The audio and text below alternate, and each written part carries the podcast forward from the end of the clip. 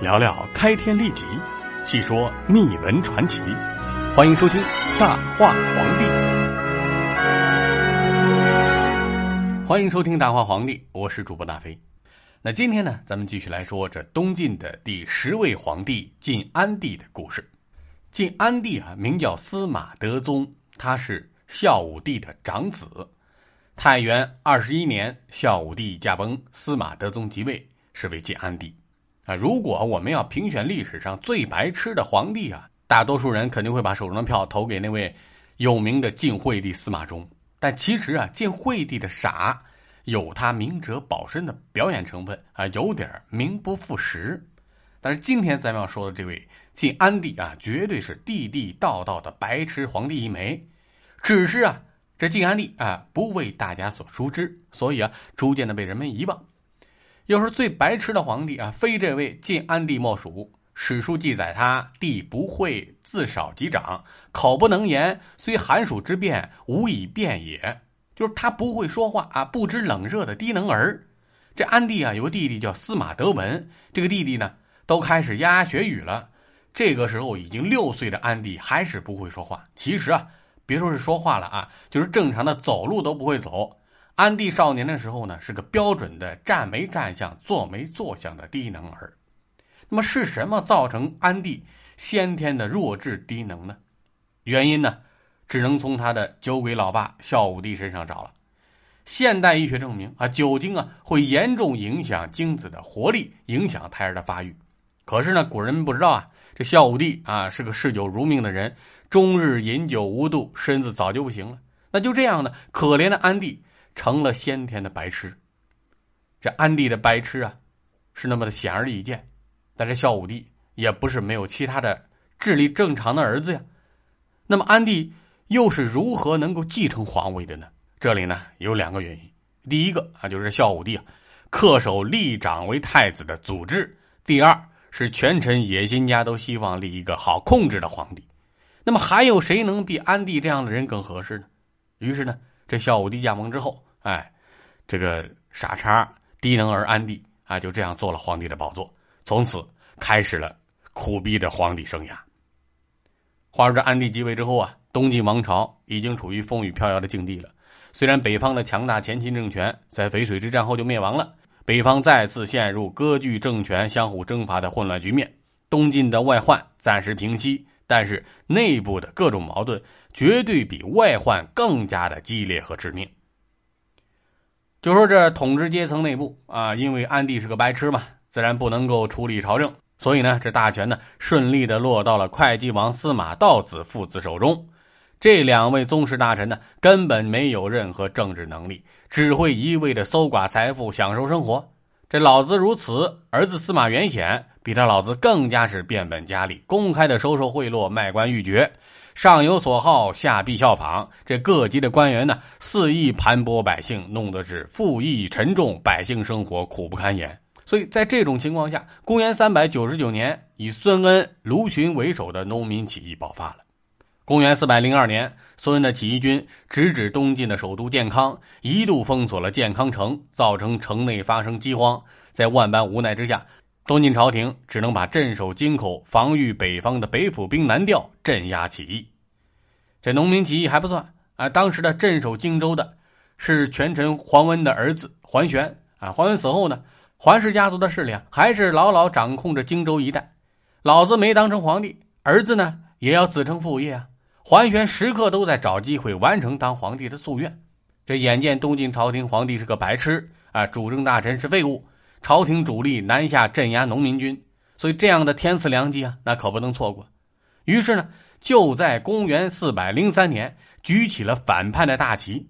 这熟知地理的人都知道，荆州地处长江中游，建康地处长江下游。那从荆州往建康进军，就是居高临下、顺风顺水呀。也因此呢，这朝廷啊不得不组织仅有的兵力去对抗桓玄。于是呢，这位白痴的晋安帝啊，硬是被司马道子父子拉着御驾亲征。你想，一个弱智当亲征的统帅，这仗要能打好，那就鬼了。官军是接连败给桓玄的叛军，急忙退守建康城。桓玄啊，随即攻入建康，上演了一回改朝换代的大戏，请大家关注。话说这桓玄进入建康啊，首先杀掉了掌权的司马道子、司马元显父子，之后呢，自己出任大丞相、楚王、大将军，总揽一切朝政。看着该玩的都玩了啊，再玩就要该废立篡位了。于是呢，这桓玄啊，可不像他的父亲桓温啊，对东晋朝廷有什么恩义。接着果然篡夺了东晋的皇位，自己建国当皇帝。他的国号是楚，历史上称为桓楚。东晋呢，到这里算是亡了国，失去皇帝的晋安帝被赶出了皇宫。这桓玄也不想和一个白痴过多的计较，就把安帝啊贬为了平固王，让他去浔阳居住。这本以为安帝的皇帝生涯就到此为止了，其实还早着呢。他呀还有十几年的皇帝生涯要过。就在桓玄称帝建立楚政权的同时，这东晋呢派往镇压农民起义军的主力北府军成功镇压了起义，齐军领导者先后被杀，起义失败。在镇压起义的过程中，一位日后最终灭掉东晋的人崛起了，这个人就是刘裕。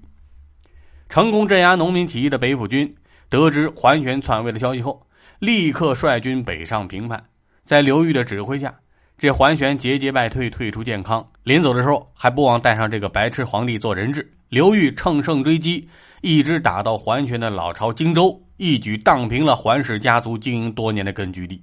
但是呢，这安帝啊，又被桓氏另外一位大将桓震劫持，刘裕不得不再次进军讨伐。直到公元四百零六年，才彻底扫除了桓氏家族，解除了长期威胁东晋的荆州势力。可怜呢，这晋安帝。在当了两年的人质之后，终于重获自由。不但如此呢，这刘裕还拥他复位，东晋王朝就这样死而复生。那立下不世之功的刘裕啊，自然呢也成为了朝廷最有权势的臣子了啊！摆个白痴的安帝在那儿做样子啊，刘裕也开始了实施自己的政治抱负。他怎么做呢？先是斗死了其他出身北府军系统的将领刘毅、啊诸葛长敏等人，接着。啊，进一步抬高他的威望。刘裕啊，率军进行北伐。当时为什么要北伐呀？因为当时北方啊是一个混乱的局面。刚才我们说了，前秦灭亡之后啊，重新进入割据的阶段，所以刘裕选取的北伐时期却是一个千载难逢的机遇。公元四百零九年，刘裕北伐进攻割据在青州，也就是如今山东一带的南燕政权。当时南燕政权的统治者慕容超也是一个极其自大的人。他认为啊，这刘裕的北伐不会有什么真正的战斗力。也正是因为他的轻信啊，刘裕的北伐军能够接连击败南燕军，直逼国都广固啊。就在这样的危机下，慕容超依旧自负，不去防守战略要地燕山，结果呢，最终被刘裕生擒，南燕就此灭亡。这刘裕的这次北伐，成功的将东晋的疆域推到山东一带。这边北伐凯旋而归的刘裕啊，也就此成为东晋王朝真正的统治者。至于我们那位白痴皇帝晋安帝啊，依旧安安稳稳的当着他的傀儡。好在啊，他是个白痴啊，傀儡什么的对他来说根本没有什么影响，反正他也不知道啊。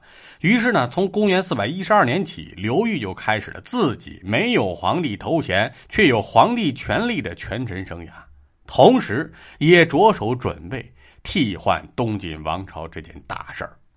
啊，刘裕为了完成这个计划，做了三件事第一个，推行土断啊，土断咱们之前也说过了，但是这次呢，刘裕土断确实执行最为严厉、最彻底的一次。土断的结果是大大增强了东晋王朝的财力和人力。第二件事情呢，打击反对势力，稳定后方。最后呢，为了再建功业和威望，以便费力，刘裕啊再次进行北伐。这次北伐一路势如破竹，打进了长安城，灭掉了后秦政权。正当刘裕准备巩固北伐成果时，在朝廷内部的弟弟啊突然意外离世。刘裕啊为了稳定朝廷，不得不迅速返回建康，失掉统帅的北伐军，最后被迫退出长安。那虽然说北伐军没有守住长安，但刘裕这次北伐还是取得了相当辉煌的成果。回到建康的刘裕就开始他改朝换代的计划，这也就注定了晋安帝的悲剧命运。《晋书》记载。公元四百一十九年一月二十八日，晋安帝驾崩于东堂，享年三十七岁。关于安帝的死，史书没有记载真实的死因。可是呢，安帝虽然是个白痴皇帝，但是身体还是一样挺好的呀，不至于在三十七岁这样一个年纪就突然去世。所以呢，他的死因也被认为是一个蹊跷事件。根据大飞的搜索，也找出了关于晋安帝死因的另外两本史书的记载。其中《南史》的记载是这样的：说刘裕命王少之与晋安帝左右将他毒死。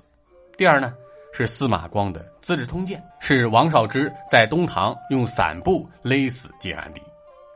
当然，还有一个民间流传的说法，说刘裕啊率领大臣们逼迫晋安帝交出传国玉玺，安帝不给，刘裕呢就命人用绳子将安帝活活勒死。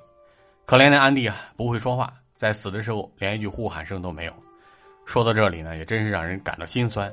就这样，白痴皇帝老老实实当了一辈子傀儡的晋安帝，被刘裕给弑杀了。如果他不是生在帝王之家，虽然是一个白痴，但至少啊，没有人会要他的命。他的不幸啊，也折射出权力斗争的无情。安帝死后，东晋王朝的灭亡，那就是时间的问题了。好，这就是我们今天的内容。